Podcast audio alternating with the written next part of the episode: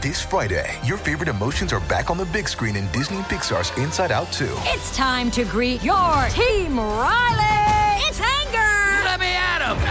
Fear. Safety checklist is complete. Disgust. Ew, ew. Sadness is in the house. Oh, no.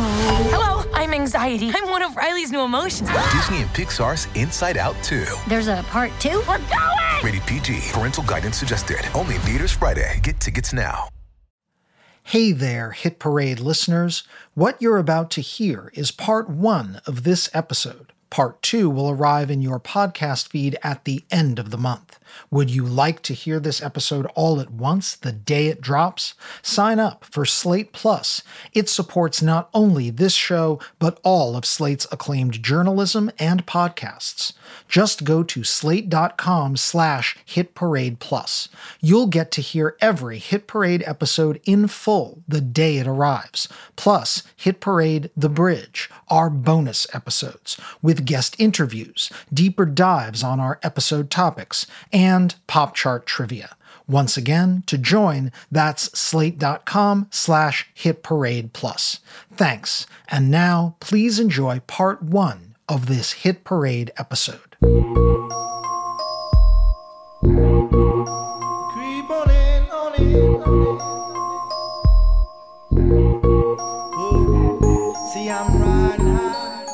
Welcome to Hit Parade, a podcast of pop chart history from Slate Magazine about the hits from coast to coast. I'm Chris Molanphy, chart analyst, pop critic, and writer of Slate's Why Is This Song Number One series. On today's show, in the 1995 top 10 hit by Bay Area rap duo Luniz, recently revived by the Jordan Peele movie Us, hook singer Michael Marshall sings He's Got Five on it. And, in our own way, so do we. Hit Parade launched on the Slate Podcast Network five years ago this month. Happy half decade to us. In case you're curious, Luniz are, according to our Hit Parade rules, officially a one-hit wonder. I Got Five on It was their only top 40 hit on either the Hot 100 or the R&B chart. And like so many golden era rap classics, the most memorable part of I Got Five on It is its sung hook.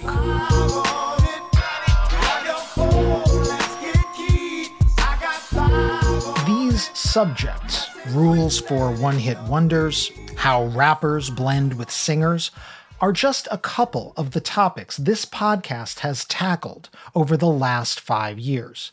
We really have covered quite a variety of stories and a range of illustrious hitmakers, from early rock and soul legends to 21st century chart titans. From the all time biggest hitmakers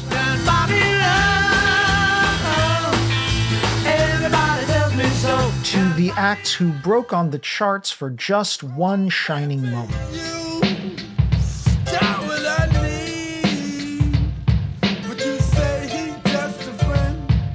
From R&B improvisers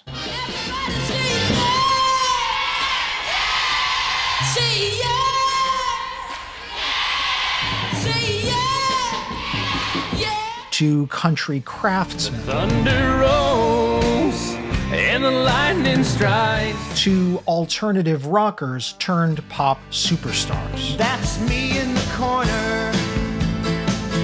That's me in the spot. From hitmakers your hit parade host holds in very high esteem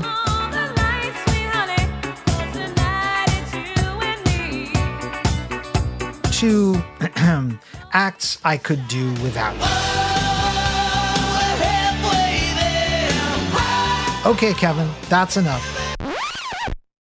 To celebrate our fifth anniversary, I asked you, the Hit Parade listeners, what your favorite episodes were. And wow, did you all come through? We got hundreds of votes, dozens upon dozens of top five lists. I shouldn't have been surprised. Because, of course, Hit Parade listeners like ranking things. And yeah, some of you voted for that blasted Bon Jovi episode. I really don't blame you. It was a good episode. But in general, across the board, your tastes ranged widely from Beatles to Britney, Swift to Springsteen, Creedence to Cindy.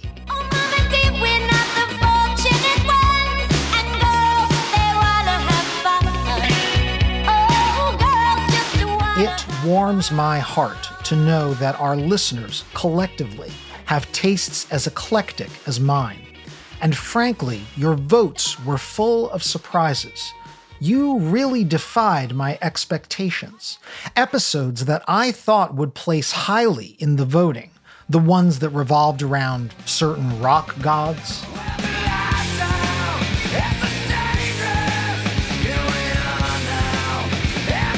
Or certain pop goddesses.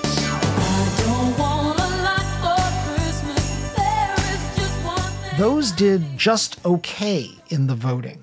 Whereas episodes about shorter lived hitmakers, behind the scenes craftsmen,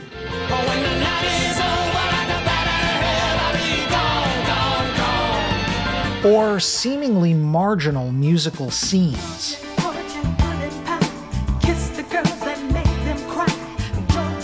Those episodes crushed in the rankings. Nice work, team. Game recognize game. Nerd recognize nerd.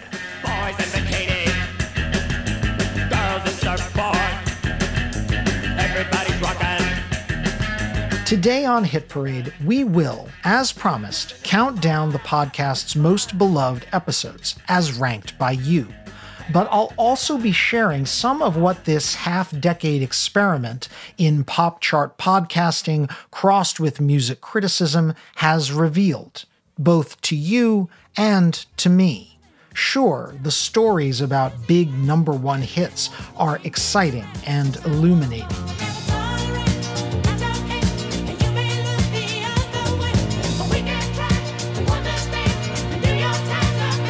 But the stories about number 99 hits, those have something to teach us too.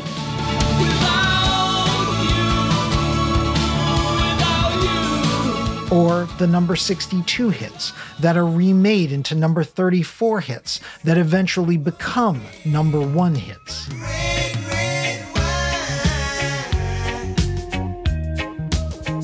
These are the stories I wanted to tell on this podcast.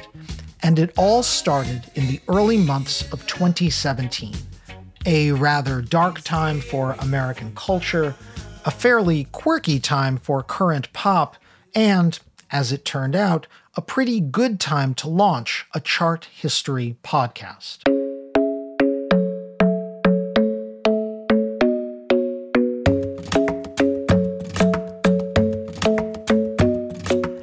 That's where your hit parade marches today, the week ending April 29th, 2017, when this Ed Sheeran song, Shape of You, was number one on Billboard's Hot 100. By the way, my sincere congratulations to Ed for beating that frivolous copyright lawsuit last week. And that same week in 2017, Hit Parade's pilot episode launched on the Slate Podcast Network.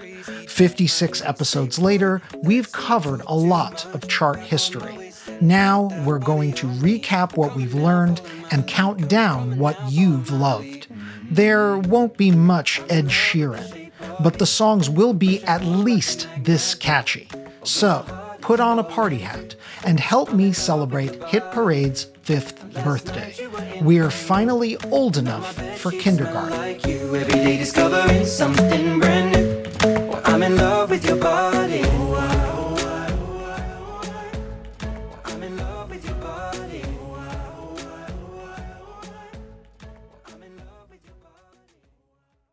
Tired of not being able to get a hold of anyone when you have questions about your credit card?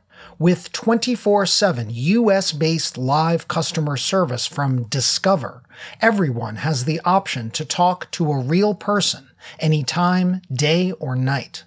Yes, you heard that right. You can talk to a human on the Discover customer service team anytime.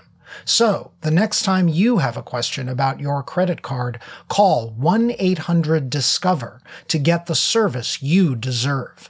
Limitations apply. See terms at discover.com slash credit card. This podcast is brought to you by Progressive Insurance. Most of you listening right now are probably multitasking. Yep, while you're listening, you're probably also driving, cleaning, exercising, or maybe even grocery shopping. But if you're not in some kind of moving vehicle, there's something else you can be doing right now getting an auto quote from Progressive Insurance. It's easy, and you could save money by doing it right from your phone. Drivers who save by switching to Progressive save nearly $750 on average, and auto customers qualify for an average of seven discounts. Discounts for having multiple vehicles on your policy, being a homeowner, and more. So, just like your favorite podcast, Progressive will be with you 24 7, 365 days a year, so you're protected no matter what. Multitask right now. Quote your car insurance at progressive.com to join the over 28 million drivers who trust Progressive. Progressive Casualty Insurance Company and affiliates. National average 12 month savings of $744 by new customers surveyed who saved with Progressive between June 2022 and May 2023. Potential savings will vary. Discounts not available in all states and situations.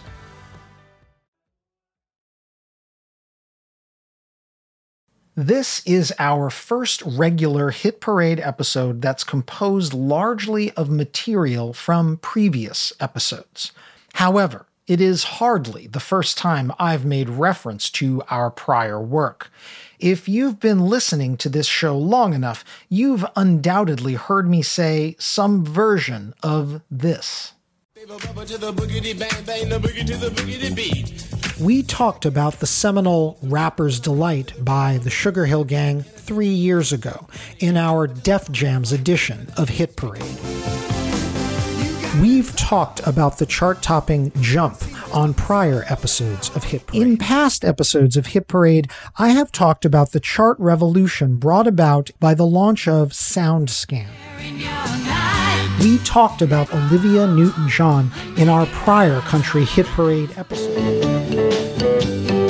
We talked about the Archies in our Creedence Clearwater Revival episode. We've talked about Phil Spector in several prior episodes of hits like the seminal I Feel Love, which we talked about in our Donna Summer episode of Hit Parade. In our Christmas 2019 episode of Hit Parade, we talked about how the elusive Chanteuse pulled off the coup my listeners have definitely taken notice of this habit of mine, this tic where I reference prior episodes of the show. In the spring of 2021, Twitter user Travis Ryan joked, quote, recent episodes would be 5 to 10% shorter if references to earlier episodes were cut, unquote. He then went on, I'm not saying they should be cut just pointing out that this has become quite a body of work.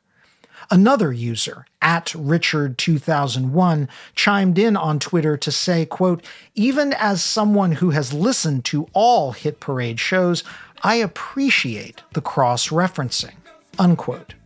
In a separate Twitter thread some months later, another user noted that it's as if I am building a kind of pop history textbook, one reference at a time.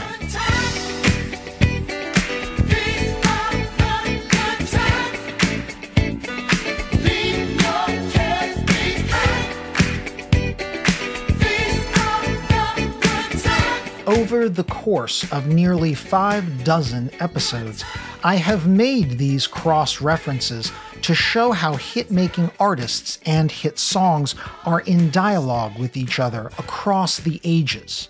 How Bruce Springsteen had Phil Spector on the brain when he recorded Born to Run.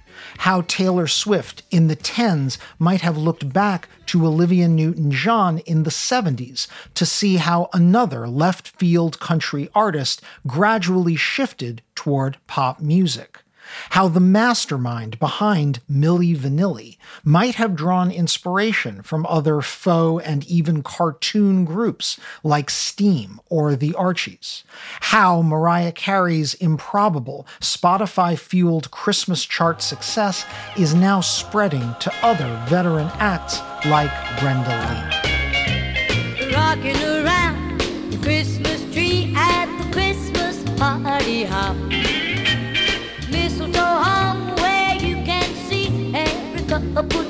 Tries to stop. So, sure, there is some kind of pop history text we're building here. I am pleased when listeners grasp the larger project, the philosophy, if you will, behind Hit Parade. In fact, before I get to some of your comments, your favorite factoids, and the countdown of your favorite episodes, please indulge me while I provide my own top five list. Not of episodes. That's too hard for me. They're all like my children. Rather, I'm going to provide five, let's call them guiding principles for Hit Parade. Admirably, several of you have already picked up on these principles just by listening to the show. Principle one the charts are full of great stories. Red, red It's up to you. Starting right from our pilot episode, which chronicled how this flop Neil Diamond song, a number 62 hit in 1968, traveled through Jamaica and over to England before becoming a number one transatlantic hit for UB40.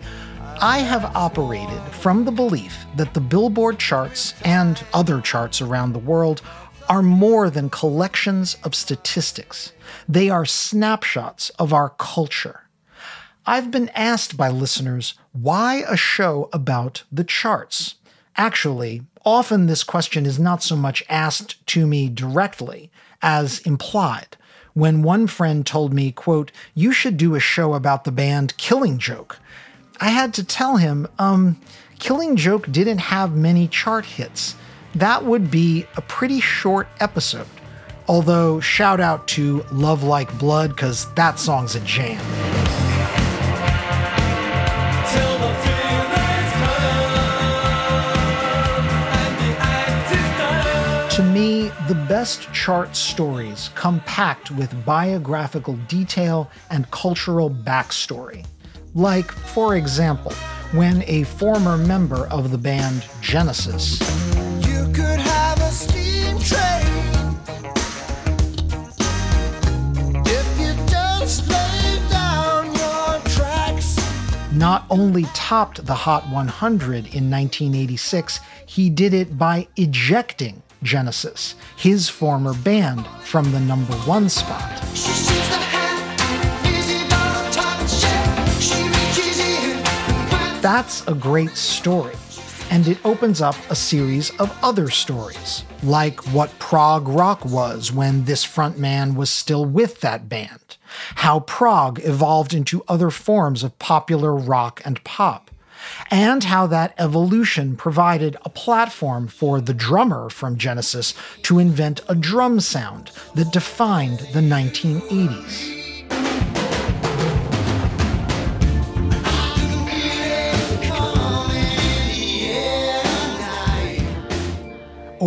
How about the story I just told last month of how a striving nightclub pianist and singer scored a number one hit thanks to a Clint Eastwood movie? the first time ever I kissed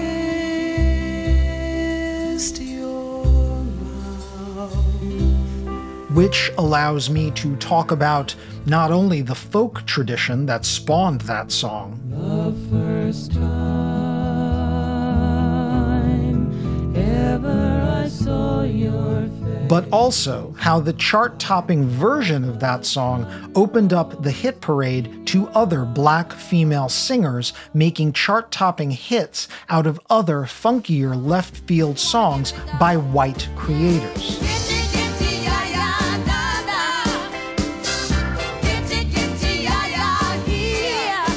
I often say you have to be a deep chart fanatic to write a show like Hit Parade.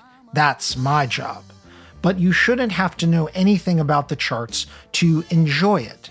Mind you, I happen to be a lifelong chart geek from the days I first caught Casey Kasem on the radio. There's no keeping Kim Carnes down. Returning to number one, here she is with Bette Davis Eyes.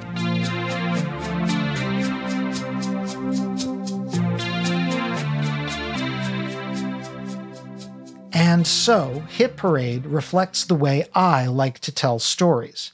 And I am grateful that you all enjoy hearing these stories as much as I like telling them. But even I will admit the charts are an imperfect lens through which to view music history, which brings me to my second Hit Parade principle. Principle 2 Charts work best when they reflect a musical spectrum.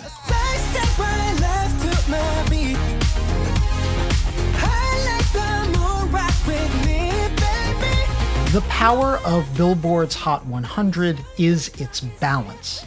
Since its inception in 1958, the Hot 100 has always tracked at least two things sales of songs and radio airplay. Since 2012, it has also measured a third thing streaming music, like Spotify.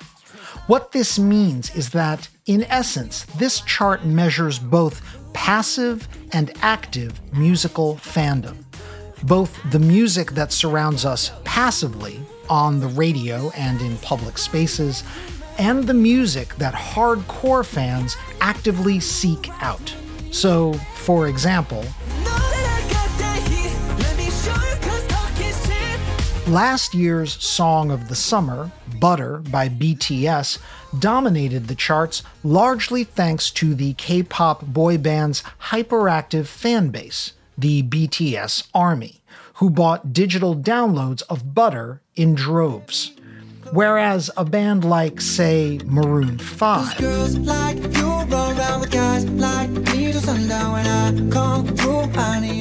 does better on the radio, and its sales and streams are more modest. But both BTS and Maroon 5 are chart topping bands because the Hot 100 balances both of these kinds of music consumption, active and passive. Ideally, this balance extends to the kinds of music that appear on the chart.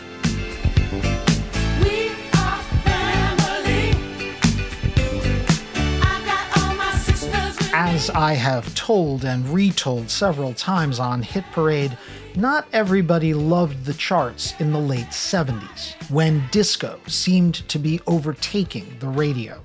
That led to an infamous backlash, including the notorious Disco Demolition Night at Comiskey Park in Chicago, and to a corresponding so called return to rock.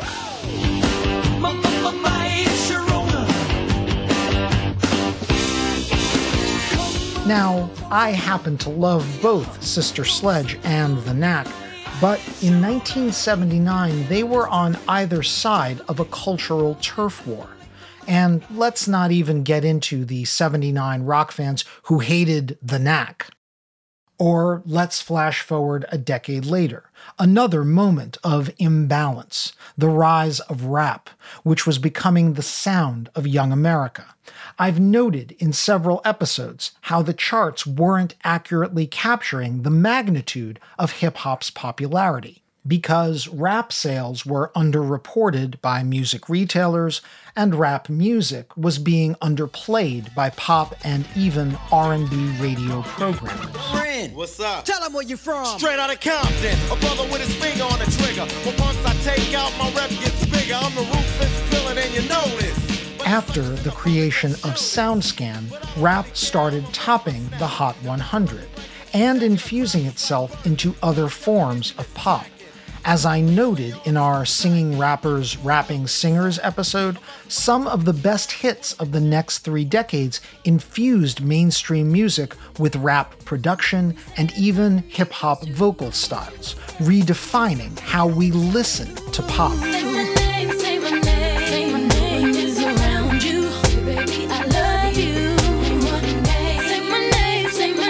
My point is this.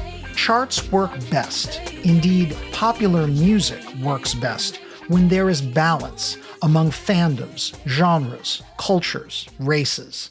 The reason 1971, the subject of a recent Hit Parade episode, sounded so awesome was that it encompassed both this version of You've Got a Friend Winter, spring, summer, fall. All you got to and this version of You've Got a Friend.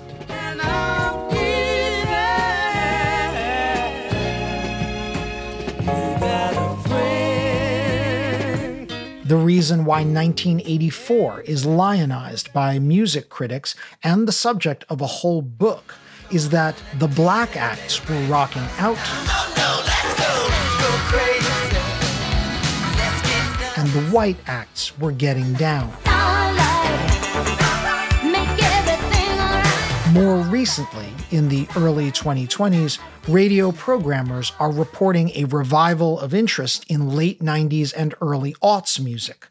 That's partially nostalgia, but it's also because turn of the millennium pop could encompass this.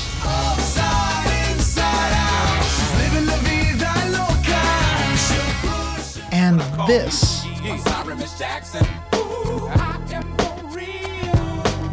And even this. It just takes some time, little girl, in a little out the right. So, if you've detected a weakness I have for hit parade topics that cross would be boundaries of genre, format, and even taste, well, to me, this is not a weakness, but a strength. I am all about balance when it comes to pop. To me, pop is not a genre, it's a melting pot. It doesn't matter if it's good enough for someone else. It just takes In the 1980s, Frank Farian was riding high as a successful German music producer. But he was bored. German pop was formulaic and dull. Frank had bigger dreams, American dreams. He wanted to create the kind of music that would rival larger than life artists like Michael Jackson or Run DMC. So he assembled a hip hop duo, two once in a lifetime talents who are charismatic, full of sex appeal, and phenomenal dancers. The only problem? One very important element was missing. But Frank knew just how to fix that. Wondery's new podcast, Blame It on the Fame, dives into one of pop music's greatest controversies. Milli Vanilli set the world on fire, but when their adoring fans learned about the infamous lip syncing, their downfall was swift and brutal. With exclusive interviews from frontman Fab Morvan and his producers Frank Farian and Ingrid Segieth, this podcast takes a fresh look at the exploitation of two young black artists. Follow Blame It on the Fame, Milli Vanilli on the Wondery app or wherever you get your podcasts. You can binge all episodes of Blame It on the Fame early and ad-free right now by joining Wondery Plus. This episode is brought to you by Snapple. Welcome to the Snapple Market Auditory Experience. Close your eyes. Imagine you're walking into your neighborhood store. You make your way to the back and reach for your favorite Snapple flavor. You can't wait. You take a sip. Whoa, that's a lot of flavor. Hmm, what flavor are you holding? Now open your eyes and check out Snapple.com to find ridiculously flavorful Snapple near you.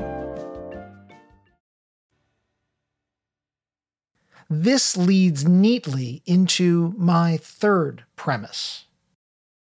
Principle three Hit Parade is a poptimist show, and pop can mean anything and everything. Roma, Roma, ma, ga, ga,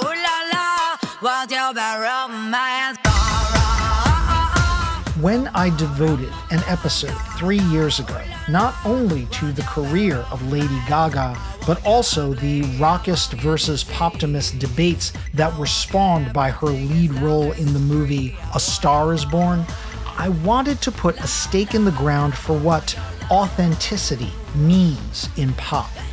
Gaga is both proudly artificial and true to herself. She was authentic even before she started singing standards with Tony Bennett or singing country rock ballads on the Oscars with Bradley Cooper. Tell me something, boy. Aren't you tired trying to fill that void?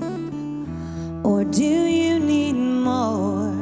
In an earlier episode, our History of Metal episode, I pointed out that this seven minute hard rock dirge by Metallica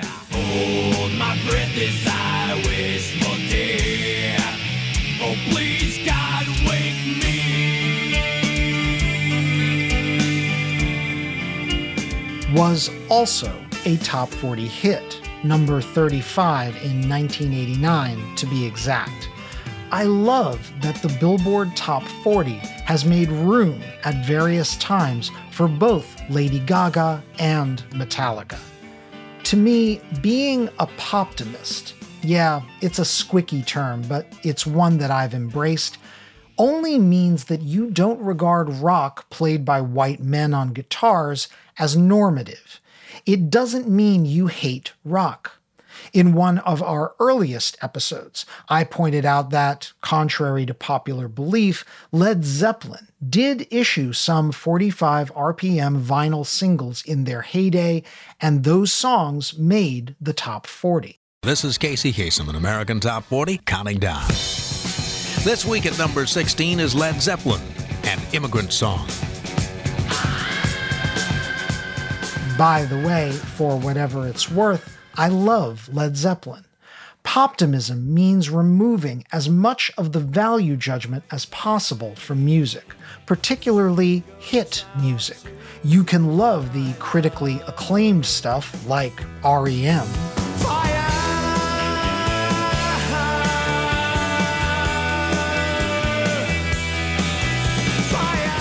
And also embrace the so called schlock like Toto.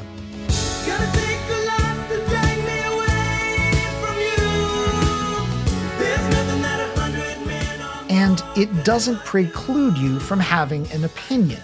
You all know how I feel about Bon Jovi. And by the way, I'm still not a fan of Jimmy Buffett either. Hear me now, people. Poptimism doesn't mean you have to love everything. Wasting away again in Margaritaville. Ugh. So, again, Poptimism is our guiding light on Hit Parade, and it embraces not only all kinds of music, but all opinions. Which brings me to my fourth precept for this show. Principle four you don't have to love an artist or even a song to get something out of a story. In 2016, when I pitched Hit Parade to Steve Lickteig, who was then Slate's executive producer of podcasts, he asked me what the pilot would be about. When I told him it would revolve around UB40's Red Red Wine, immediately Steve said, I hate that song.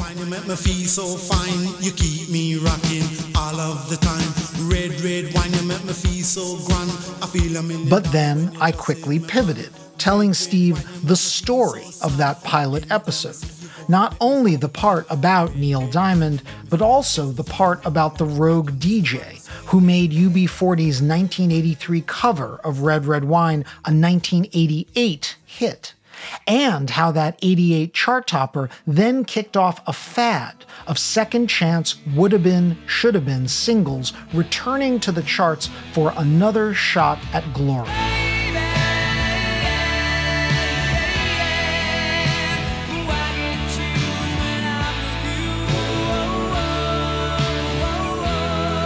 And that's when Steve Lickteig said, That is interesting. I would listen to that. And he greenlit Hit Parade right then and there. I love that Steve's distaste for UB40 is a core part of this podcast's origin story, because I get feedback like this from all of you all the time. While collecting your comments for this anniversary show, I heard from Slate Plus member Martin Young, who said he also hates Red Red Wine, but ranked that show anyway. Or fellow Slate Pluser Anna Knutson Geller, who said, quote, I was surprised by how fascinating the Chic episode was. I'd initially skipped it out of lack of interest in the group. I wanna with you. Or here's Twitter user at rodent630, quote, special mention to the Jim Steinman episode because I always hated those songs and I never knew why. And I still hate them, but now I get it, unquote.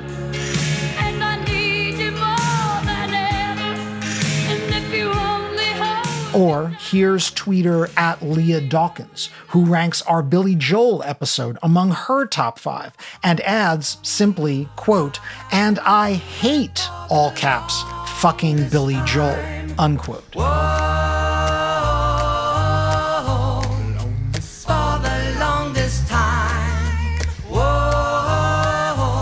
Look, nobody made me do an episode centered around Bon Jovi, but I knew it would be interesting. Understanding and decoding something you hate can be as rewarding as bathing in music you love, as well as explaining why, say, the breakthrough of Bon Jovi would suddenly make a pop song by a former Go Go sound uncannily like hair metal.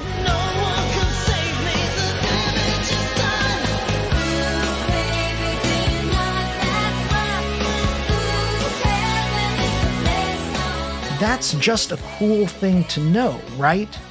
It's about musical construction, but also about pop trends, and yes, how chart success fuels these trends. There's always a backstory to the music you just unquestionably consumed when you were a kid. And that, by the way, brings up my last credo for this show. Principle 5 Nostalgia is powerful, and every era's music is worthy of nostalgia.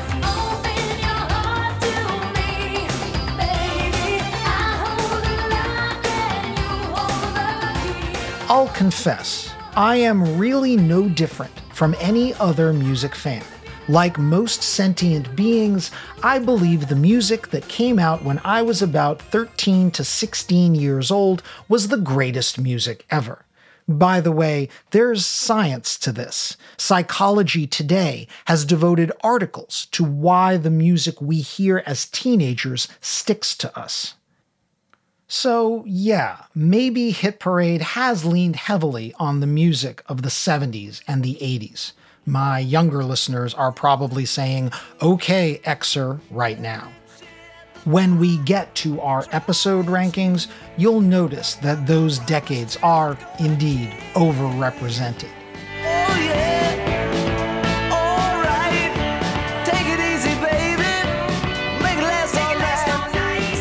She would. But just as no one is making me do an episode about the loathed Bon Jovi, no one's demanding that this podcast cover Lady Gaga, Taylor Swift, Jay Z, Beyonce, Fallout Boy, Rihanna, or Lil Nas X. Call me when you want, call me when you need. Call me in the morning, I'll be on the way. Call me when you want, call me when you And equally, in the other direction, I don't have to devote shows to boomer era music.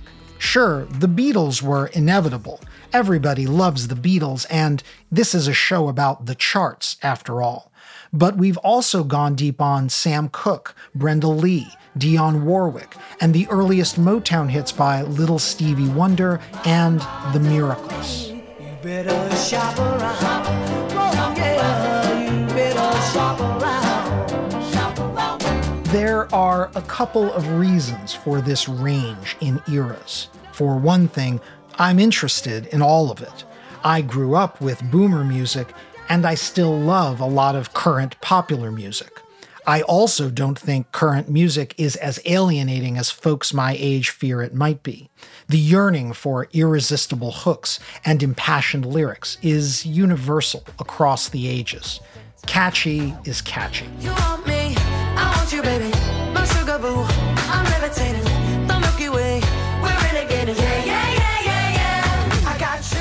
But for another thing, I have now lived through enough eras of pop to see all music go through waves of fandom and derision, backlash and reappraisal. Please tell me now.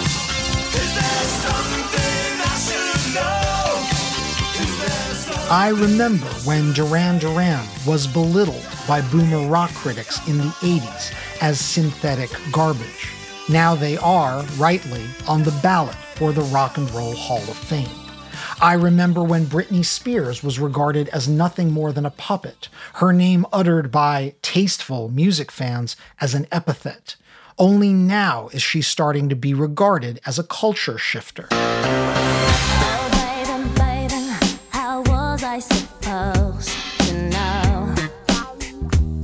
Simply put, the vast majority of culturally significant music is going to provoke nostalgia in someone someday. So maybe, speaking just for myself, there have been hits by Drake that I've appreciated and admired.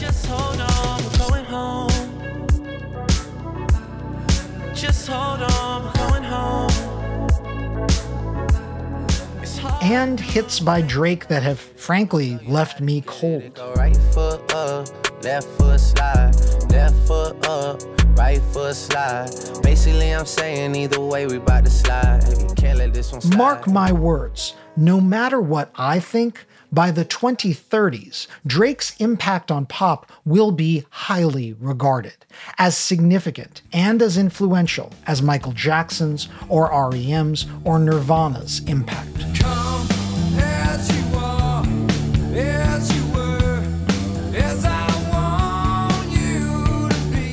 And as Gen Z enters middle age, Drake's songs will be played at their high school reunions and weddings the way my generation plays Journey or Whitney Houston at high school reunions and weddings. Hitmakers who, by the way, were once also held in contempt by an older generation.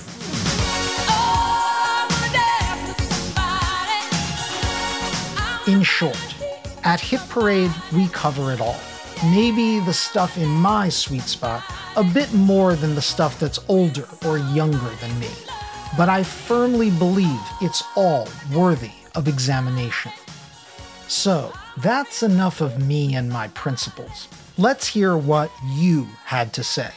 In addition to asking listeners to share their top five favorite episodes, I invited you to also share other lists, like the top five acts Hit Parade turned you onto, or the top five bits of musical knowledge you learned from Hit Parade. And some of our overachievers were only too happy to oblige. For example, Slate Plus member Jarrell McAllister says these were his top five hit parade facts. I'll read them just as he wrote them. Number five, Nile Rodgers produced every good song ever made. That's more an opinion than a fact, Jarrell, but I half agree, so I'll allow it. Number four, the Doobie Bounce is a thing. Number three, Mariah Carey holds the record for number one songs. Uh, among soloists, to be clear, Jarrell, but good on you. Number two, Creedence Clearwater Revival never had a number one song. And number one, by far, says Jarrell, the Bee Gees wrote Islands in the Stream. Islands in the stream, that is what we are. No one in between. How can we be wrong? Sail away with me. Frequent commenter Jessica Newt, hey Jessica, offered her own detailed list of favorite hit parade facts. She loved knowing the definition of yacht rock, the rules I devised for one hit wonders, the fact that a nearly forgotten song by Glenn Medeiros featuring Bobby Brown was the first ever featured credit on a number one hit.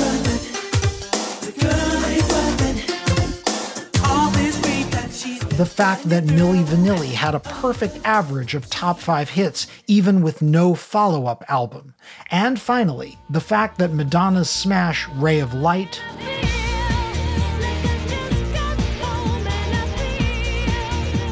was, in essence, a cover song.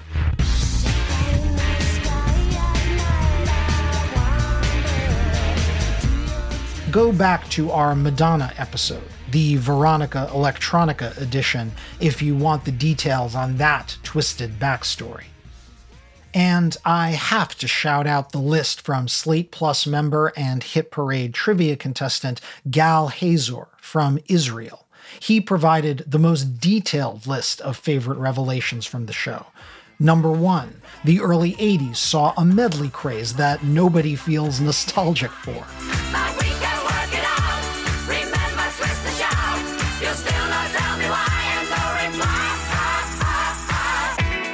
Number two, the highest charting pop version of Stairway to Heaven was by a studio group assembled by a German disco producer. Yep, gal, that was Frank Farian of Milli Vanilli fame. Number three, Bruce Springsteen originally intended to give Hungry Heart to the Ramones.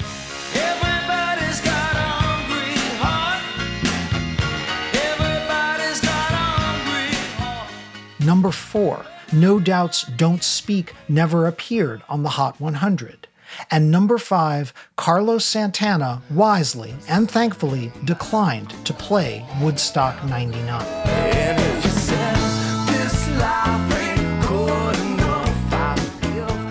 Back to that Milli Vanilli episode. Apparently, a lot of listeners learned things from that one.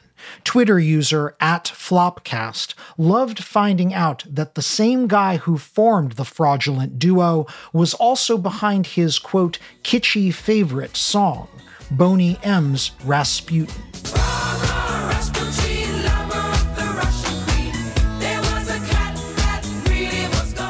Slate Plus subscriber Richard Dirazi loved learning that YouTube fueled songs up the charts, such as Miley Cyrus's Wrecking Ball. I came in like a wrecking ball. I never hit so hard On Anthony Bertuca's list of top five factoids was the fact that, I love this one, Prince helped Stevie Nicks record the song she openly admitted was a ripoff of his hit Little Red Corvette. 1983's Stand Back.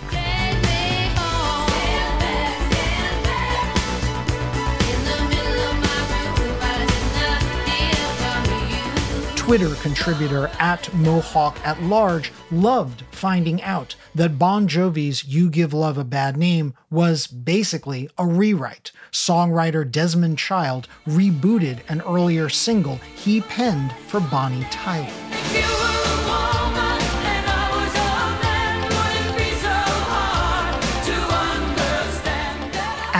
Peter Krebstar provided a top 10 list of facts. Included on his list were Janet Jackson almost scored an eighth top five hit from a single album.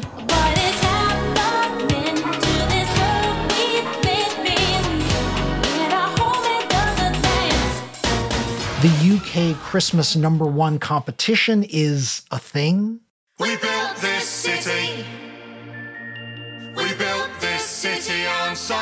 Built this city. Come on, babe. We built this city on. And in 1985, after We Are the World, a bunch of snubbed metalheads got together to record their own charity mega single, Hear 'n Aid, with Stars.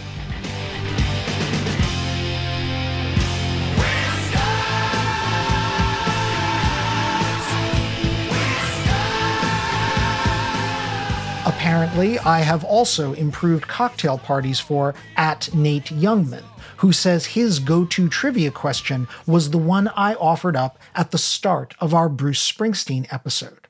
about how the boss, Bob Dylan, and Randy Newman never got higher than number two as frontline artists, but all three of them wrote a number one song for somebody else.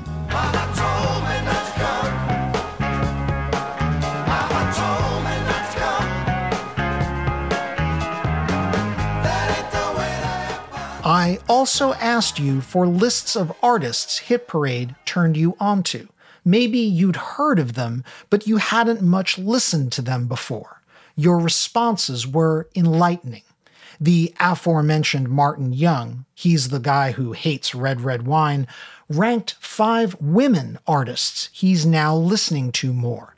In fifth place, the Pointer Sisters. Fourth, Roberta Flack third, Donna Summer, second, Sarah McLachlan, and in first place, Aimee Mann.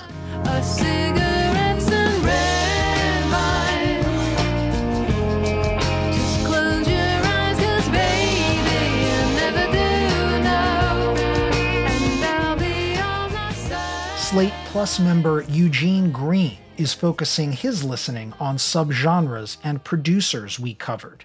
He's now listening to Quincy Jones's so-called yacht soul music, the work of Jim Steinman and Max Martin, the entire universe of Genesis. Quote, I gained a better appreciation for Phil Collins, he says. And at number one on Eugene's list, the entire genre of urban cowboy era country music. Quote, I know it was derided, but I thought it slapped.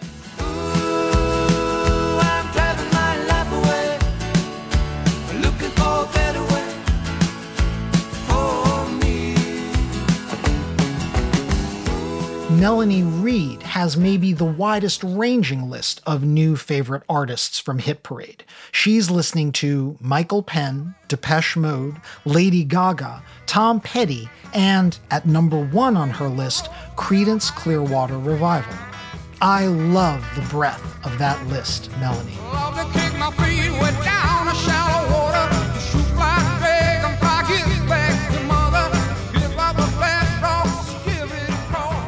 And I would be remiss if I didn't shout out my friend Brian McDonald, who says, quote, I think the Donna Summer episode is underrated. I'm glad I was old enough to just barely pay attention to pop radio in 1977 because I Feel Love blew my little mind apart. Unquote.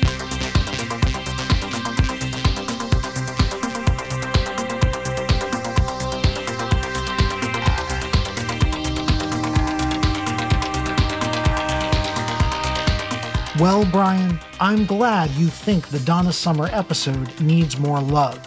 But wait till we get to our countdown of your favorite Hit Parade episodes. The Queen of Disco did very respectably. When we come back, you voted, I count them down. Your all time favorite episodes of Hit Parade's first five years. Non Slate Plus listeners will hear the rest of this episode in two weeks. For now, I hope you've been enjoying this episode of Hit Parade. Our show was written, edited, and narrated by Chris Molanphy. That's me. My producer is Kevin Bendis, and we also had help from Rosemary Belson.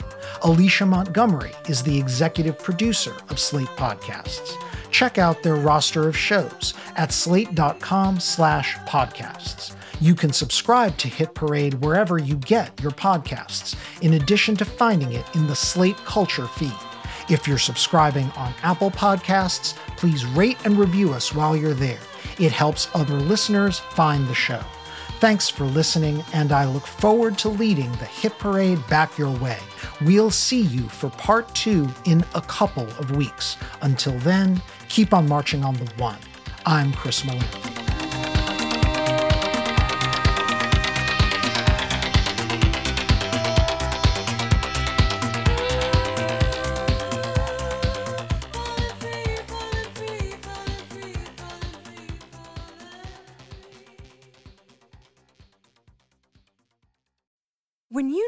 Mealtime inspiration, it's worth shopping Kroger, where you'll find over 30,000 mouth-watering choices that excite your inner foodie. And no matter what tasty choice you make, you'll enjoy our everyday low prices, plus extra ways to save, like digital coupons worth over $600 each week. You can also save up to $1 off per gallon at the pump with fuel points. More savings and more inspiring flavors make shopping Kroger worth it every time. Kroger, fresh for everyone. Fuel restrictions apply.